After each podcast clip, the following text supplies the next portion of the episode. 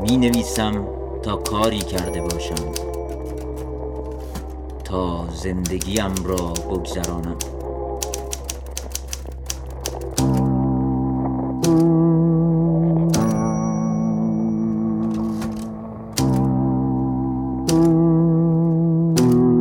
رادیو گوشه. دلم می‌خواهد رادیو را بغل کنم. بوی تن من بخشی از موسیقی هفت گفتگو. گوشه استوره.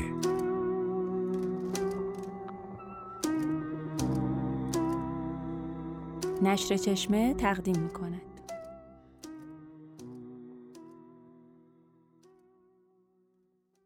رادیو گوشه. سلام. اینجا رادیو گوشه است و شما شنونده هفت گفتگو هستید. هفت گفتگو هدیه نوروزی نشر چشمه به شماست. در این گوشه سمیرانیک نوروزی شاعر و اسطوره پژوه با جناب آقای ابوالقاسم اسماعیلی پور اسطوره شناس و استاد دانشگاه از گوشه اسطوره صحبت کردند. به دلیل بلند بودن زمان گفتگو این گفتگو در دو بخش تقدیم شما خواهد شد. بخش اول بعضی از آدم ها مثل یک رویا هستند. مقاله ها، کتاب ها، ترجمه ها و تمام آثارشون اونقدر به جانت میشینه که وقتی کتابی ازشون ورق می‌زنی تا آخر بدون اینکه بتونی کتاب و زمین بگذاری یک نفس می‌خونی. شاید در هنگام خوندن نمایشنامه و داستان خیلی این اتفاق بیفته. اما اگه کتابی که می‌خونی کتاب تحلیلی باشه، کتابی در زمینه اسطوره شناسی باشه یا در حوزه مشخص و بسیار علمی، پر از رفرنس که دائم داره بهت اطلاعات میده و دائم داره درخت دانشتو پربارتر می‌کنه تو نیاز به تنفس داری. اما وقتی کتابو می‌ذاری زمین می‌بینی ساعتها باهاش مشغول بودی و من دقیقا با آثار یکی از سرشناسترین چهره های علمی در حیطه اسطوره شناسی و زبانهای باستانی این حس خوب رویاگونه به هم دست داد. من سمیرانیک نوروزی، شاعر و مترجم دانش آموخته فرهنگ و زبانهای باستانی دانشجوی دکتر ابوالقاسم اسماعیل پور در دانشگاه شهید بهشتی هستم. ایشون عضو هیئت علمی فرهنگ و زبانهای باستانی و مانوی شناس برجسته هستند. و می‌خوام ازشون بپرسم به طور دقیق استوره چیست؟ سپاسگزارم از توجهی که داشتین استوره در واژه خب هم به معنی داستانه هم به معنی تاریخ. یعنی هم استوری و هم هیستوری که از زمانهای باستان به هر دو معنی به کار می‌رفته. اما واقعا اسطوره فقط داستان و تاریخ نیست بلکه اسطوره در واقع رویاهای آدمی است. تخیلات آدمی است که در ناخودآگاه جمعی یک قوم یا ملتی شکل می‌گیره و در قالب های مختلف حالا در قالب روایت در قالب تصویر در قالب رقص و نمایش و موسیقی و غیره بیان میشه.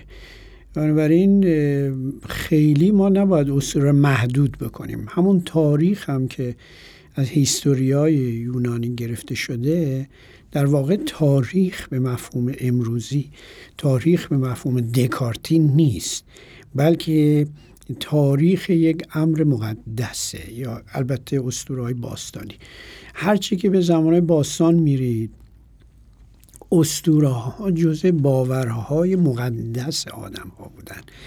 یعنی فرض بفرمایید اسطوره میترها در ایران باستان فقط یک داستان و روایت نیست بلکه یه تاریخ مقدس تاریخ قدسی است. بدین معنی که مردم به این اسطوره اعتقاد داشتن. میترا رو به عنوان خدای پیمان و خدای خورشید میپرستیدن. بنابراین اسطوره در اعثار مختلف روایت های مختلف داره روایت های متفاوت داره. در قرون وسطا اسطوره یه تعریف داره. در دوره رونسانس تحول پیدا می‌کنه. اسطوره در عصر جدید یعنی در مدرنیزم شکل دیگه ای به خودش می‌گیره. امروز هم که عصر پسا مدرن و اصل به اصطلاح فرا تکنولوژی است اسطوره شکل دیگری داره. دیگه اون تقدس سابق رو لزوما نداره. بنابراین وقتی می‌پرسیم اسطوره چیست باید بگیم اسطوره در چه زمانی چیست در چه مکانی و در میان چه اقوامی چه ویژگی هایی داره. این خیلی مهمه. به نظرتون ادیب شهریار افسانه است یا اسطوره؟ معلومه که اسطوره است چون ادیب مربوط به خدایان میشه. یعنی تصمیم خدایان هست که مقدر شده که اودیهی پدرش رو بکشه و در واقع چی بشه؟ با مادرش ناخواسته و نادانسته ازدواج می‌کنه و این تصمیمی است که خدایان براش گرفتن. اگر نقش خدایان رو وردارید میشه افسانه. ولی شما می‌بینید که در مثلا اسطوره اودیپ شهریار اصل فعالیت ماجرا مربوط به خدایانه و دیگر قهرمانان اساطیر یونان هم همینطوره. یعنی قهرمان زمینیه ولی تصمیم گیرنده نهایی خدایانن. یعنی مثلا سپاهیان زئوسن یا طرفدارای هرا هستن اینا در یه جنگ آسمانی قهرمانان زمینی قربانی میشن. افسانه وقتیه که عرض کردم عنصر متافیزیک مداخله نداشته باشه. شما در مثلا افسانه هزار یک شب هم یه زنیه برای پادشاهی ماجرای خیلی جذاب جادویی زیرزمینی هوا نمی‌دونم خیلی ماجراهای مخیل می‌بینید. اما هیچ ارتباطی با هیچ سنخیتی با تصمیمگیری ایزدان و خدایان و متافیزیک نداره. این رمز اصطلاح بین اصطلاح استوره و افسانه است که البته یه جاهایی باز پیدا میشه که این دوتا با هم یکی میشن یا تحول پیدا می‌کنن چه خوب شد که اشاره کردید. اتفاقا من می‌خواستم اینو به ازتون بپرسم. اینکه پس تقدیر خیلی توی اسطوره ها نقش داره و ادیپ می‌خواد که تقدیرش رو از بین ببره یا برخلاف تقدیرش بره ولی دقیقا به همون سمت میره. ولی توی شهرزاد که تقدیر شده که بمیره می‌تونه تقدیرش رو از بین ببره و می‌تونه تقدیرش رو تغییر بده. چون که افسانه است ولی ادیب شهریار استوره است. دکتر اسماعیل پور آقای ستاری در مصاحبه با شما گفتم برای استور شناس بودن نیازی به دانش زبان شناسی نیست. من می‌خواستم از شما بپرسم آیا با این حرف ایشون موافقین؟ استاد جلال ستاری خب در این زمینه که خودشون صاحب دیدگاه جدیدی در مورد استور هستند از این نظر درست میگن که چون در اسطوره های جدید و اسطوره های زنده به قول خودشون واقعا نیازی به زبانشناسی تاریخی و اون تحلیل های ریشه شناختی زبانی نیست البته. ایشون خب دیدگاه جدیدی رو در حوزه اسطوره شناسی آوردن و براشون خیلی اهمیت نداره که اسطوره های باستان به اصطلاح چه نقشی دارن و اینا. ولی اهمیتی که برای اونا قائل اینه که چه تأثیری در زندگی امروز ما دارن. همیشه از کتابشون که استوره در جهان امروز. با این دیدگاه بله اما اگر ما بخواهیم که به همه ابعاد استوره شناسی بپردازیم یعنی در واقع دیگر دیدگاه ها و رویکردهای استور شناسی را بخوایم در نظر بگیریم یکیش همین مثلا پرداختن به استوره های باستانی است. خب در اینجاها به نظر من لازمه که استور شناس حتما باید با تحلیل های زبانشناسی تاریخی آشنایی داشته باشه. نه تنها آشنایی بلکه به نظر من باید مثلا حداقل در اساطیر ایران زبان اوستا بدونه زبان پهلوی ساسانی بدونه تا بتونه از سر چشمه بنوشه به قول معروف. اوستا رو که ما نباید بر اساس ترجمه های حالا مثلا پور استاد پور بود که ترجمه مال 90 سال پیش دیگه الان به اصطلاح روزآمد نیست. و بنابراین تازه اگر ترجمه های خیلی جدیدی هم که هست به زبان های اروپایی یک اسطوره شناسی که می‌خواد اساتیر ایران رو با دیدگاه های اسطوره شناختی تحلیل بکنه و به نتایج جدید برسه حتما بایستی که یا اصل اون زبانهای باستانی رو بدونه یا اینکه از به اصطلاح تحلیل های اوستا شناسان و زبانشناسان بزرگ متخصص ایران شناس کمک بگیره. از سر چش یعنی منابع دست اول باید استفاده بکنه. چنانکه مثلا جورج دومزیل اسطوره شناس بزرگ فرانسوی که می‌خواد اساتیر هند اروپایی رو تحلیل بکنه شما در آثارش بخونید. جای جاهای از متن سانسکریت و ودایی نقل می‌کنه مستند را ترجمه. و یونان و رومی همینطور. و تا حدی مسلط بوده به متون اوستایی و ایران شناسی که ایران شناسان بزرگ در اختیارش گذاشته بودن. از این نظر نیاز هست به نظر من. ولی اگه شما بخواید فرض استوره و سینما استوره و نقاشی اسطوره ها در ادبیات مدرن ایران یا جهان بپردازید خیلی نیازی به به اصطلاح زبانشناسی تاریخی نیست در اون مرحله. یعنی به نظر شما اسطوره های جدید ریشه در اسطوره های قدیم ندارن؟ ریشه به نوعی به ریشه دارن اما اسطوره های زمانه خودشون هستن. اسطوره های جدید که میگیم در واقع از به اصطلاح عصر جدید یعنی دوران مدرنیزم در غرب به دلیل مثلا اون پیشینه اسطوره شناسی که در دانشگاه های آلمان شروع شد و بعد به دانشگاه های دیگر اروپا کشیده شد چون اون پیشینه وجود داشته. مثلا از قرن 19 هم شما یه کسی رو دارید که مکتب تمثیلی نمادین استوره رو فریدریش کروزر دیوی سال پیش 1800 و نمی‌دونم 17 یا 20 یعنی کتاب دانشگاهی برای میتولوژی و اسطوره دارید؟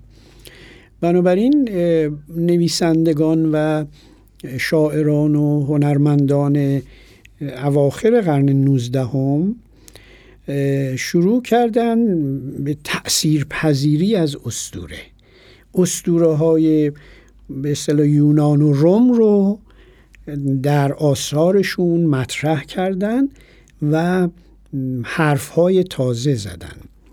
مثلا یکی از اون به اصطلاح پیشینیگان همین مثلا در عصر هگل یعنی قرن 19 هم که اوج رومانتیسم اون شاعر بزرگ آلمانی که عاشق حافظ بود گوته گوته. گوته شما آثارش رو بخونین جای جای می‌بینید که به خدایان یونان و روم اشاره می‌کنه. مثلا در کتاب اگمونت در که نماشنامه هستش بسیار معروف. یا فاوست فاوست گوته. اینا همه الهام گرفته از اساتیره و تفاوتی که با همون اسطوره نیومدن اینا فقط اسطوره های یونان رو دوباره تجدید بکنن و باز پرد بلکه شخصیت های جدید رو در قالب اساتیر کهن آفریدن. این سنت حالا 120 ساله رو 120 ساله رو ما در ایران نداریم. ما 100 سال پیش که عصر مشروطه است دقیقا زمانی است که استور زدایی شده. یعنی متفکران اصطلاح عصر مشروطه که منور الفکرها می‌گفتند اینا اسطوره رو خرافات و اصطلاح چیزای بی ارزشی میپنداشتن. ایدولوژی به اصطلاح اجتماعیون آمیون و تسلط اونها بر ادبیات مشروطه باعث شد که فکر کردن ضرورت های به اصطلاح بیشتری هست که ما به جامعه بپردازیم به ادبیات رئالیستی بپردازیم به ادبیات اجتماعی سوسیالیستی بپردازیم. این که اسطوره در حاشیه قرار می‌گیره متاسفانه. در حالی که همون زمان در آلمان در فرانسه در انگلیس شاعران و نویسندگان عمیقا از به اصطلاح بکار بردن در اون مایه های اساتیری در آثار مدرن استفاده کردن که بعدش به سمبولیزم و سورئالیسم که می‌رسه. این استفاده بیشتر میشه و در قرن بیستم میشه گفت که شاهکارهای ادبی و هنری جهان مطمئنا الهام گرفته از اساتیر هستند دکتر اسماعیل پور در رابطه با اینکه شما خیلی نزدیک بودید با استاد بهار و اینکه ایشون نخستین کتاب در ارتباط با پژوهشی در اسطوره شناسی ایران رو چاپ کردن اون موقع هم این تفکر استور زدایی بود و می‌خوام بدونم که شما هم با ایشون وقتی داشتین کتاب چاپ می‌کردین یعنی جامعه باتون این چنین نگاه رو داشت به شما؟ به این شدت نه ولی کن در صحبت های خود مرداد بهار زنده یاد اومده که در مسابقه هم چاپ شده. وقتی که اولین کتاب اسطوره شناسی ایران رو تحت عنوان اساتیر ایران. 1351 51 چاپ شده. حالا 1350 مثلا بردن برای چاپ در انتشارات فرانکلین با چاپ این کتاب مخالفت شده. یعنی اون هیئت جوری که به اصطلاح باید می‌گفتن اینا باز همین چه اسطوره ها حالا خیلی ضرورت نداره. یعنی این دیده اون پسمانده های ذهنی که از دوران به اصطلاح مشروط باقی مانده بود. هنوز در ذهن این به اصطلاح روشنفکران سال 50 بوده که باش مخالفت میشه و مرداد بهار میره پیش دکتر خانلری در بنیاد فرهنگ و اونجا اجازه چاپ این کتاب رو یعنی در بنیاد فرهنگ چاپ شده این, این کتاب. این نشون میده هم مقاومتی در کار نبوده ولی به اصطلاح اولویت نداشته. استوره در دهه پنجاه اولویت نداشته به همین دلیل. اما به گمون من بسیاری از اون نویسندگان پیشتاز بعد مشروطه که در واقع میوه و حاصل به اصطلاح انقلاب مشروطه و ادبیات مشروطه بودند مثل نیما و, و صادق هدایت اینا استفاده بهینه از اسطوره کردن. با توجه به این همه مقاومت هایی که بود که اینا مثلا جز خرافات و افسانه ها بی ارزش هستند ما شما می‌دونید که نیما فکر کنم در همون 1310 اینا دهه های نخستین میشه مثلا 1300 در اون بیانیش کتاب مهمش که در واقع بیانیه نیماست از اساتیر و اساتیر شناسی ذکر نام می‌بره. هنوز این واژه اسطوره شناسی اون موقع مد نشده بود. میگی در اساتیر شناسی و اشاره مستقیم به اسطوره های هندی و ایرانی می‌کنه. این نشون میده این یه شاعر آوانگارد شاعر پیشتاز می‌دونه که چگونه از اسطوره ها بهره بگیره. در اینکه اون عقاید مسلط روزگاری چیز دیگه است خلاف اینه. ولی نیما به قول خودش همیشه خلاف جهت آب حرکت می‌کنه.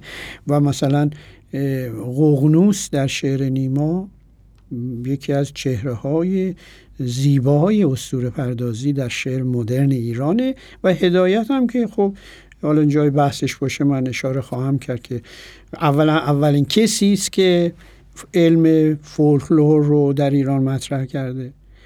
دانش فرهنگ عامه واقعا افسانه. خودش گردآوری کرده اینا رو. بنابراین از اون زمان تازه میشه گفت رگه های چشمه های به اصطلاح اهمیت دادن به اسطوره اسطوره پردازی رو شما می‌تونید ریشه یابی بکنید. الان که به بخش ادبیات رسیدیم. یکم بیشتر در رابطه با تاثیر اسطوره توی ادبیات صحبت کنیم. بله ادبیات و اسطوره به گمان من درو یک سکن. یعنی ادبی ادبیات خب منظور ادبیات ناب ادبیات خلاقه نه تحقیق ادبی. اسطوره هم خودش اگر بخواید در ارتباط با ادبیات و هنرم کنارش بذاریم خودش یه ژانر ادبی است. یه ژانره. به همین دلیل استوره و ادبیات پیوندی ناگسستنی دارن از هزاره های دور از همون اعثار باستان. هر اثری که اسطوره مطرح می کرده خود به خود یک اثر ادبی هم محسوب می شده به همین دلیل شما مثلا هر بخش از یشت ها یعنی اون بخش مهم اوستا که شاعرانه است به شعر منظوم و بیشتر هم به اسطوره ها می‌پردازه به نظرم یه اثر ادبی است. و در عصر جدیدتر این اسطوره ها به حماسه ها بدل میشن. یعنی حماسه ها جدیدتر از اسطوره. ها که از زمان به اصطلاح آگاهی بشر وجود داشته. اسطوره در واقع با همراه با انسان همیشه بوده. اما حماسه ها متأخرترن جدیدترن. حماسه مثلا یونان باستان که ایلیاد اودیسه باشه حدودا مربوط به سه هزار سال پیشه 900 قبل از میلاد.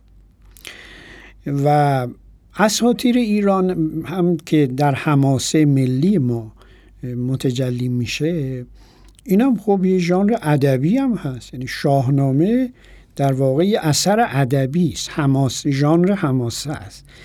اما با مزامین اساتیری و تازه ما من خودم به اصطلاح شاهنامه رو به عنوان اصل حماسه ایرانی که در نظر نمی‌گیرم.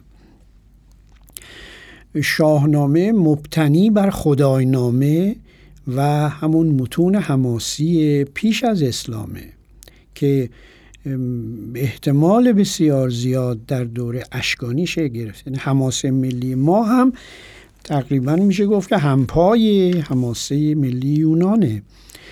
و به این ترتیب شما ارتباط بین اسطوره و حماسه و ادبیات رو باید اول در آثار حماسی جستجو بکنید. یعنی هما در هند هم همینطور. هند البته قدیمی تره مهابهارات هند حماسه ملی هندی ها از یعنی به اصطلاح مال 1200 قبل 1000 تا 600 میشه چون این وداها تا 1600 قبل از میلاد سابقه دارن قدیمی ترین قسمت هاشون بنابراین ما می‌تونیم نتیجه بگیریم که استوره خودش یک اثر ادبی هنری است. چرا؟ برای اینکه هم اون جوهر حماسی جوهر ادبی رو در خودش داره. بسیاری از اون حماسه های باستان منظوم بودن. از دوره گیلگمش. اینا جز آثار ادبی و هنری محسوب می شده و تفاوتی که با ادبیات متأخر حالا بعد از رنسانس و مدرن داره اینی که شما این استور پردازان رو به عنوان ادیب و هنرمند اسماشون رو نمی‌دونید. اینا هنرمندان گمنامی بودن که خیلی جویای نام نبودن. می‌خواستن که مثل استور گیلگمش به اون زیبایی حماسه هم تازه هست. یعنی حماسه گیلگمش با جوهر اساطیر ولی شما به صلاح نمی‌دونیم به صلاح حالا یک کاتبی رو ذکر می‌کنن ولی استور میترا رو کی خلق کرده؟ اینا در واقع مقان و موبدان و به صلاح کسانی بودن که فریخته بودن ولی جویای نام نبودن. برعکس امروز همه جویای نامن. می‌خوان فقط یعنی اثر ادبی و هنری بهانه است برای اینکه اسمشون رو جاودانه بکنن. نامشون رو به کرسی بنشونن. و این جنبه از اسطوره خیلی جالبه. یعنی هنرمندان ناوی که اسطوره های به این زیبایی خلق کردن و اسمشون رو شما نمی‌دونید. بنابراین به همین دلیل هر ملتی مخصوصا ملت های باستانی مثل بین النهرین و هند و مصر و چین و همه ملت ایران و یونان و روم همه اینها به اصطلاح مجموعه اساتیری بسیار دارای پیشینه خیلی عالی دارن و خیلی مفصل و اکثر اینها هم حماسه دارن. برای اینکه اون اسطوره های باستانی که نگرش اون دوران باستان اون ملت رو به معرض نمایش می‌ذاره در قالب ادبیات بقها پیدا می‌کنه. یا حتی در قالب هنر نه فقط ادبیات. شما بخش اعظمی اساطیر یونان در مجسمه ها در نقاشی هاشون در تراژدی هاشون حفظ شده و در هند هم همینطور. اون سنت مجسمه در هند هم خیلی قویه. من این دوتا رو جدا از هم نمی‌دونم و معتقدم که کسی که ادبیات کار می‌کنه حتما بایستی که با زمینه های اساتیر قومی و هویت های بومی کشور خودش کار بکنه تا مطرح بشه. دکتر اسماعیل پور اشاره کردین که اساتیر در قالب داستان یا نظم اینها به ما رسیدن. به نظرتون چرا این ارتباط چرا این رشته قطع شد توی دوره معاصر؟ خب بیتوجهی و یه دلیلش عرض کردم در دوران معاصر در ایران منظورتونه بله بله. دیگه. بله در, در کشور خارج خب خیلی توجه شده در دوران معاصر. ولی در ایران به دلیل اینکه خب مسائل مهمتر اجتماعی مانع این میشه که استوره رو در اولویت قرار بدن. توجه میفرمایید. چون اصولا در کشورهای خاور ایران و هند و خاور اینا چون دنبال دموکراسی آزادی خواهی و یعنی به اصطلاح شاعران و نویسندگان عمدتا سعی کردند که با آثار اجتماعی و واقع گرایانه و آثار رئالیستی بتونن بخشی از اون به اصطلاح خواست توده های مردم رو پاسخگو باشن. بتونن اصطلاح به دردهای جامعه بپردازن. این که اصور اولویت نه که توجه نمیشه ولی اولویت نداره. توجه فرمودید. بنابراین به این دلیل ما در ادبیات معاصرمون خیلی جایگاه والایی برای اسطوره و تأثیر پذیری از اسطوره های اصیل کهن ایرانی قائل نشدن ولی عرض کردم استثناءاتی وجود داره و در این به اصطلاح سه چهار دهه اخیر که به اصطلاح بعد از اون کتاب زنده یاد مرداد بهار می‌دونید ده ها کتاب در حوزه هم اساتیر ایرانی و هم ترجمه مکاتب اسطوره شناختی جهان ترجمه شده و آثار زیادی تعلیف شده و امروز دیگه نمی‌تونیم بگیم که ما اون سابقه رو نداریم. ما امروز دقیقا یه سابقه پنجاه ساله از استوره و مکاتب استوره شناسی داریم و اگر ترجمه های اوستا رو در نظر بگیریم که یه سابقه 70 ساله تقریبا میشه زه 70 80 ساله ذکر کرد. امروز دیگه نویسنده بهانه نداره که بگه من مواد اساتیری برای من فراهم نیست. این دیگه بهانه است. اگه دهه چل بود دهه سی بود که اتفاقا در همون دهه سی و چل به نظرم خیلی بیشتر از استوره در ادبیات استفاده شد. هم در شعر ما هم در نصر ما. هم در هنرهای بسری ما هم در سینمای ما و در نمایشنامه گذار بوده. و امروز دیگه به اصطلاح این بهانه وجود نداره که ما اطلاعی نداریم از تحقیقات اسطوره شناسی شاید به خاطر این باشه که یه کمی هم یعنی نسل من نسل شاعران نویسنده ها سوادشون نسبت به گذشتگان کمتره چون در گذشته من اطلاع دارم که یه شاعر برای اینکه به عنوان یک شاعر شناخته می‌شد بعد 20 هزار بیت شعر حفظ بود. بعدا می‌تونست شعر جدید بگه.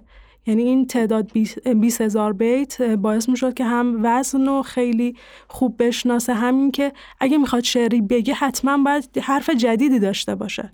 یعنی ممکنه خودش متوجه بشه که حرف جدیدی نداره و صرفا شعرها رو یه علاقمند باشه توی ادبیات. ولی توی ما الان دیگه این اتفاق نمیافته. یعنی شاعر نویسنده به قول شما مساله هستش ولی مطالعه کمتره.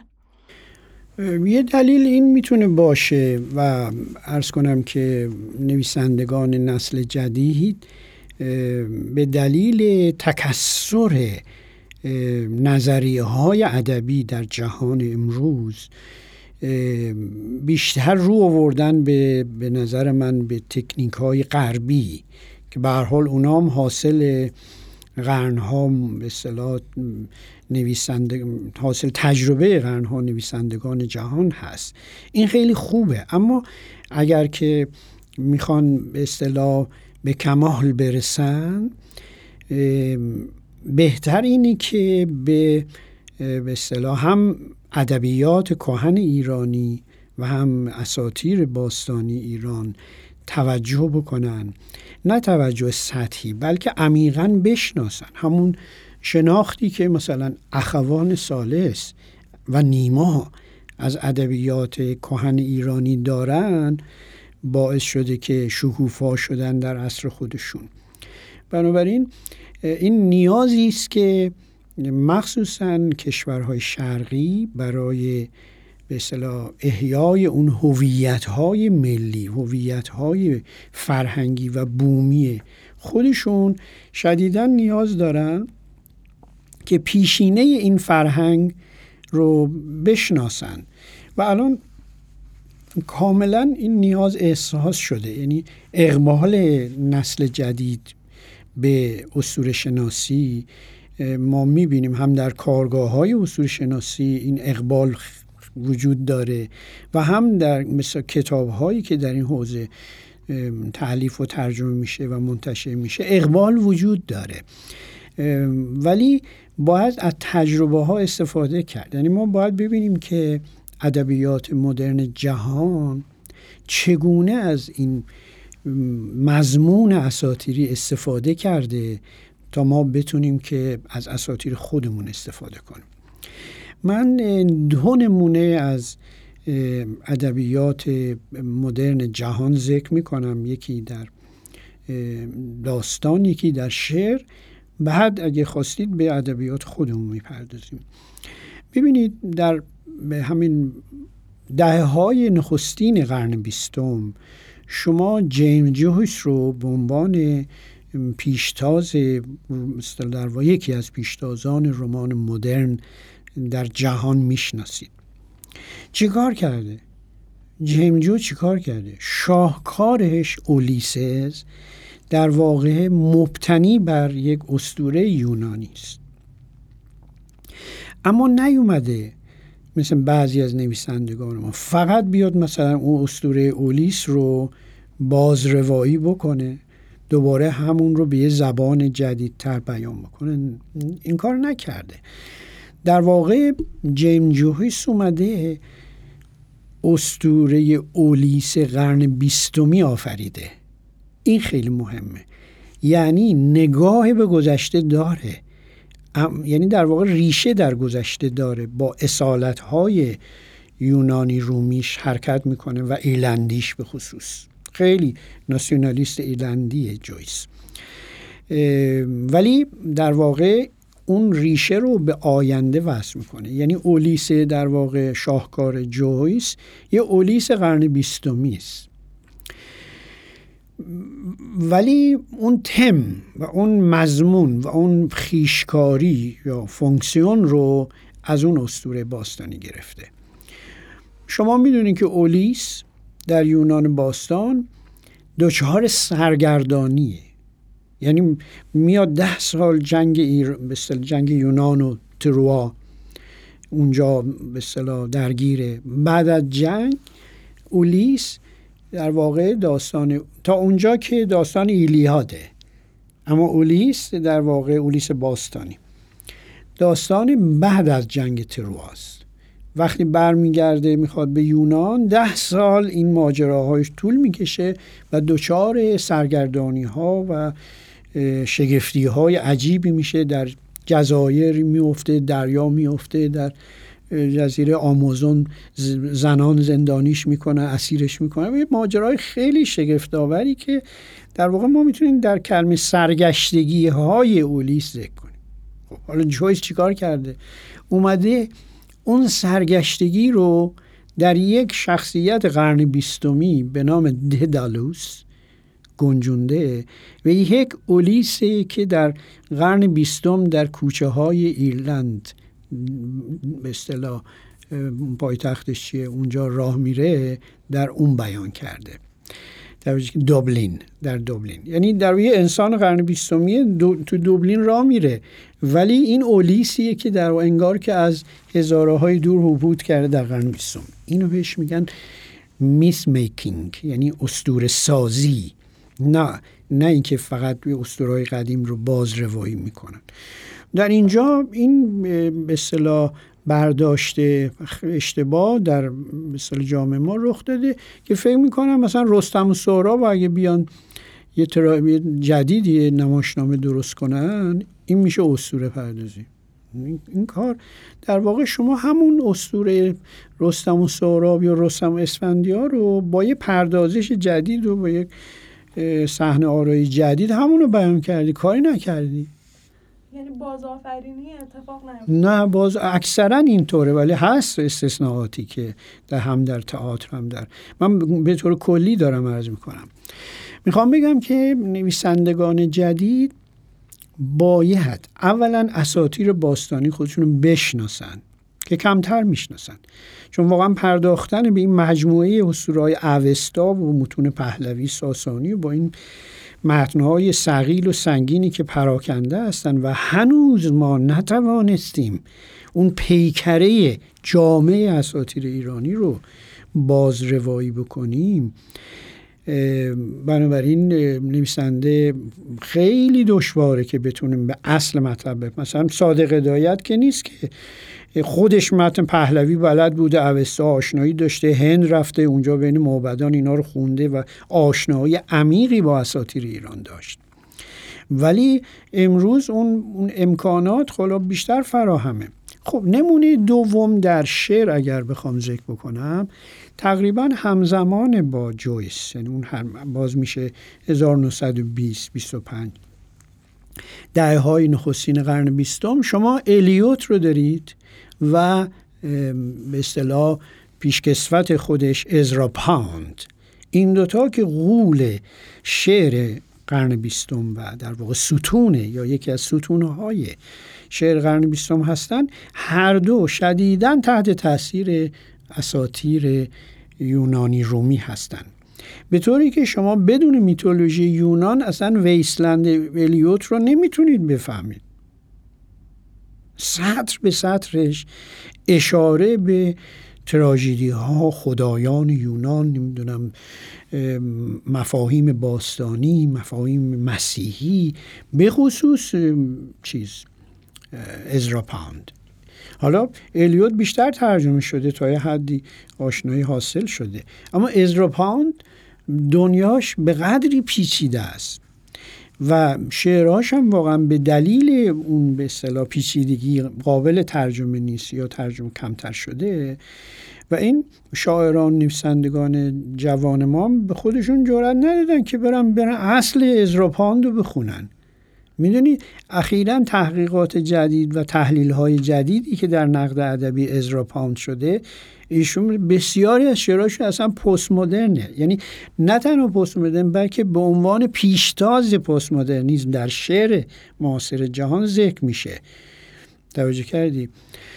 و هایپر تکست مطرح میشه. نمی‌دونم ژرف ساخته هایی که در شعر لایه های زیرینی که در شعر ازرا پاوند هست نمونه فاخر اسطوره پردازی. برای اینکه خب اولا ایتالی، ایتالیایی بلد بود نمی‌دونم زبان لاتین بلد بود و به چندین زبان مسلح. سالها چل پنجاه سال فقط تو ایتالیا زندگی کرده دیگه تا آخر عمرش تقریبا. و مسلط به ادبیات کلاسیک یونان و روم و جهان. و همینطور حتی اواخر عمرش که چینی هم وارد مثلا هم کالیگرافی چینی و شعر چینی و اینا آشنایی داشت. خب شما می‌بینید که اونجوریه که بر بستر ازراپان و الیوت سه چهار نسل بعدی رو در شعر قرن بیستم می‌بینیم. به اون شکوفایی و شعرها مثل شاخه های متعددی که از اون بیرون میاد. خب در میاد. تو میاد مثلا شما این اواخر قرن بیستم مثلا دهه های آخر قرن بیستم شما کی رو دارید؟ شما اکتاویو پاز رو دارید. اتفاقا می‌خواستم بهش اشاره کنم که شما کتاب سنگ خورشید رو ازش ترجمه کردیم که این این کتاب هم خیلی پر از پاورقی های اسطوره شناسیه و گویا اگه ما با اونها آشنا نباشیم شاید اصلا شعر رو نفهمیم. و چقدر خوب که شما ترجمهش کردین. شما که دانش اسطوره شناسی دارین. بله در واقع میشه گفت که اکتاوی پاز محصول این دهه های پیشی نیست که به اصطلاح اسطوره رو مزامین اساطیری رو وارد شعر کردن. پاز در واقع همون سنگ خورشیدش در واقع اسطوره قرن بیستمیه. یعنی در واقع پایان قرن بیستمه. اسطوره چیه یه اسطوره مکزیکیه. که سانستون یعنی اینکه به اصطلاح من تاکید دارم که سنگ آفتاب نباشه دلیلش اینه که اصلا صحبت آفتاب نیست صحبت ستاره خورشیده. ما به خورشید در نمیگیم آفتاب آفتاب یعنی به اصطلاح اون تابش آفتاب یا جنبه آمیانه اون گرمای خورشید رو میرسونه.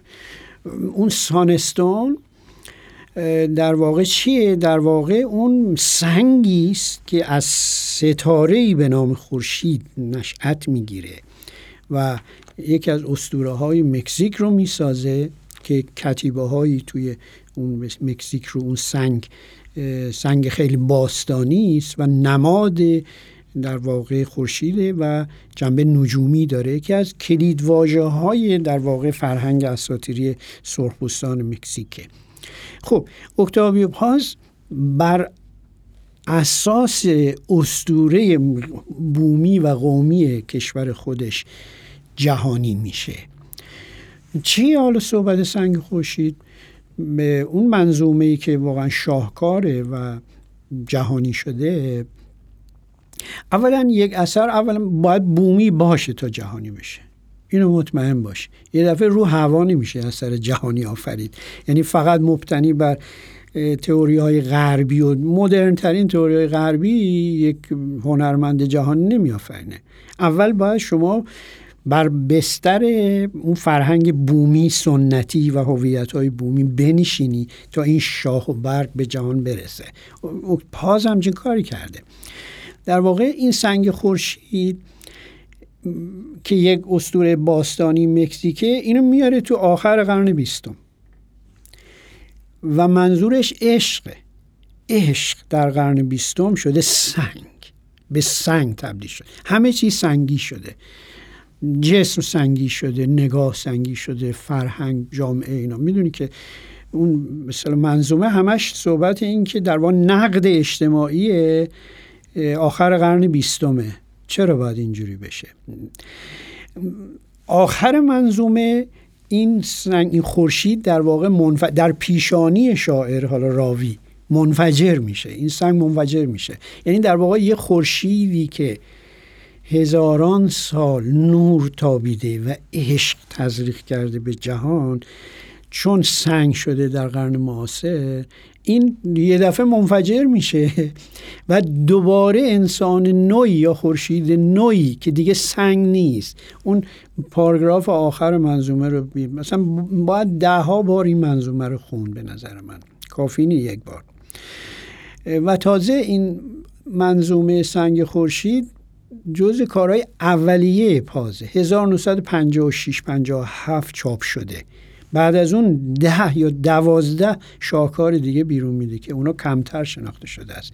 دامنه شرق نمی‌دونم رو هند سالهایی که در هند بوده شعرهایی داره که اساطیر هند رو آورده با اون فرهنگ مسیحی تلفیق کرده. برای این نمونه است که از شعر جهان گفتم یا از نویسندگی جهان ها حالا اگر در مورد مزامین ادبی خودمون اگه بحثی دارید من می‌تونم وارد اون بحث بشم.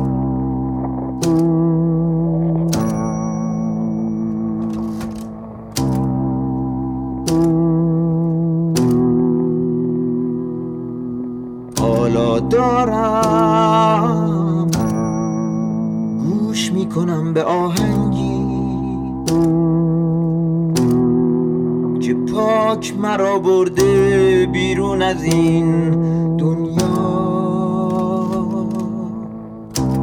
دیگر عین خیالم نیست. زندم یا می‌خواهم بمیرم؟ دلم می‌خواهد رادیو را بغل کنم. بوی تن من بخشی از موسیقی.